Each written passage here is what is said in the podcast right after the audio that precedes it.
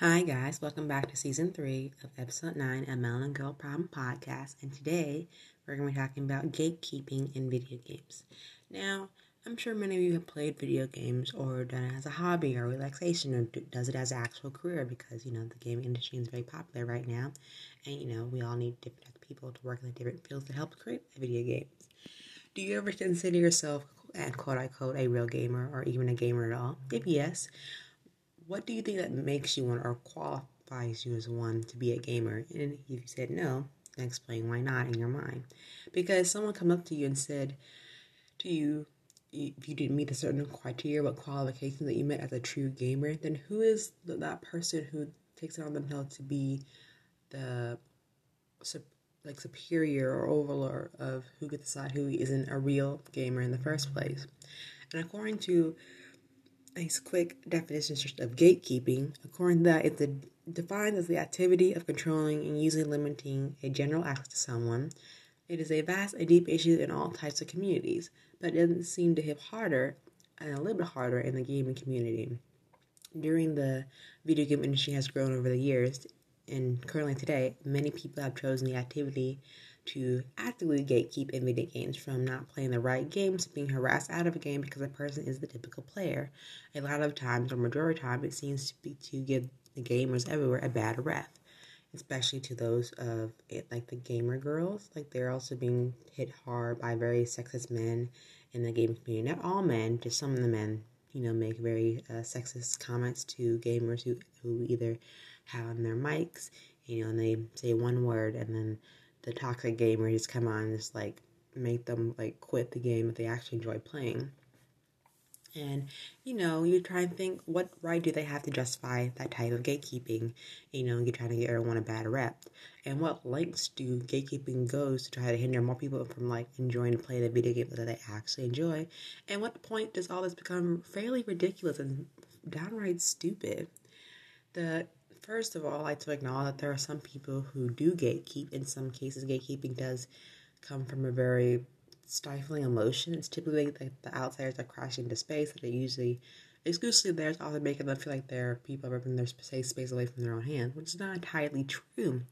Especially in the video game industry, where it grew from a certain size to most video games were only played by a certain group of people and that were subsequently often made fun for. This kind of shifts over the course of a year. It's how what was once nerd culture is now considered pop culture. So everything that was once uncool and now is mainstream. Gatekeepers might feel the need to protect over these things because of how they were viewed negatively in the past and for their passion towards it, which is kind of sad. Because as myself, I consider myself a gamer girl. I don't play like the mainstream games like Call of Duty, maybe like uh, League of not League of Legends, but like, you know, like those stereotypical like mainstream games that I don't normally play. I'm more of an RPG person, like Final Fantasy, Persona, PC games sometimes, you know, but everyone has their own niche of games they play. However, the rise of video game wasn't a success overnight sensation. Within the years of expansion, the issue of gatekeeping is still a large problem today within the gaming community. When it should be more welcoming, as much as it has gotten competitively better, it's only progressing at a snail's pace as gatekeepers' quite possibility becomes more and more toxic. And then there is a problem with having one's own opinion and preferences where the issue lies claiming someone is a fake gamer for not agreeing with them. This is a broad category topic coming with many different topics based on ideas of what makes a person a real or true gamer. Really depends on the individual or group of individuals. What doesn't make sense to me or someone who is also a gamer Anyone can be a gamer who plays a game on easy, difficult, or hard mode, or on any type of console. Someone's preference, or even maybe they're not dedicated enough to play the game because it doesn't keep their interest, or it is not for them because they play a game less than a certain amount of hours. A well example this is a game known as Dark Souls, a game known for its difficulty. It has built a rotation for the players that consider finishing the game essential to becoming a gamer. This is a large issue with this class in this because what many people can't, couldn't, or can't afford a console or certain games, this develops a niche or issue that only notable changes in the area in Southeast Asia and that in the country like Malaysia and Singapore. More mobile game region supreme, creating a rich community for free games access accessible to mostly anyone. And there is a podcast by the name of Just Ordinary Gamer that was established in January 2019, but they explore and go more in depth in uh, related arguments, going deeper into the cliche within the gamer community and the effect of YouTube gaming on the gamer's opinions and the host's own experience with this type of gatekeeping um, than the term gamer girls.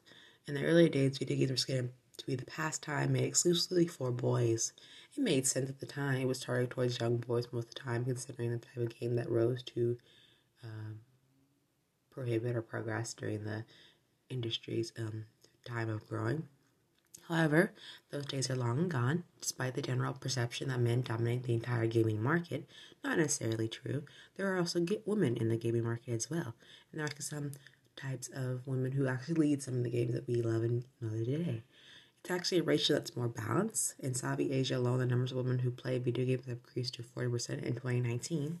This doesn't negate the fact that female gamers have been seen to make to feel more unwelcome in the gaming community by a large number of people. The term gamer girl it used to be labeled by female gamers negatively and used to come with the connotation that these women play video games for the attention of their male counterparts. That is not true. Most of the time, gamer girls play for their own satisfaction of releasing stress and you know as I playing video games or they make a career out of or they are on a design team for a video game depending on the field. As the landscapes of the world begins to shift and progress even more gaming for girls have improved as well with initiatives like the female gaming league gain support as i mentioned before more women gaming in general. There is still a lack of female gamers in the community as large though. Women at any level of the industry have faced harassment and sometimes at the worst levels of harassment is death and rape threats, whether it be the gamer themselves, gamer developers, or streamers. Especially those who, who are girl gamers on Twitch have felt, gotten a lot of like threats and sexist comments on their Twitch streams, and a lot of their uh, followers and community have stand up for them and told people to stop it. But as an extreme and significant uh, of the whole hashtag Gamergate controversy that happened in 2014, what began with better intentions devolved into a harassment campaign towards many women in the industry. Many still feel the after effect of this event to this day. In the extension video posted earlier in 2020, um, SVB, uh, a YouTuber on a YouTube channel, discussed the issues at length by citing studies and testimonies. He takes the first person shooter game Overwatch as a start point in the discussion, as the female gamers are constantly being harassed in game, and then later points out they are less likely to play these games in general because of the negative connotation that is forced upon them, and they're likely or mostly to, to like quit their favorite game of playing. Similarly, streamers uh, spontaneous has a series on YouTube on the strange things gamers say to her just because she's a female gamer. Most of what she said to her extremely upsetting, and the series that started in 2018 has over 16 videos to date. There's also where they briefly discuss the IGN checkpoints episode about sexual misconduct in esports, where Tatsu Bunny and Riku know that people still use their gender against them in a derogatory way. And then when it comes down to gatekeeping gaming, which is irrelevantly like with anything else, the emotions that are from the source of the problem are completely human and understandable. So empathies need to understand the root of all of it. But considering how long it's been going on, there is no need to be a point where it should stop. There needs to be a point where it needs to stop and stop completely because you're ruining the experience for everyone who wants to get into gaming. Empathy should come from both sides, but there's no reason to continue gatekeeping when the video game industry is becoming more global showing no sign of slowing down anytime soon, at some point it becomes ridiculous and only patronize hate and mentality that should be kept in the past.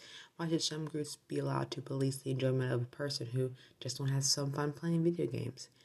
And that goes to the long sense of how do you address it? How do you stand up for those people in the gaming community? And what's the best way to tackle it? And I think recently the implications of sometimes people viewing like gatekeeping each type of control and the access is, is more or less sad because you're discouraging people who either call themselves gamers or not really just enjoy the fun of it because it's bad for the gaming community. Like even new gamers who are born every single day. Maybe they're trying Witcher 3 for the first time and they're not hooked.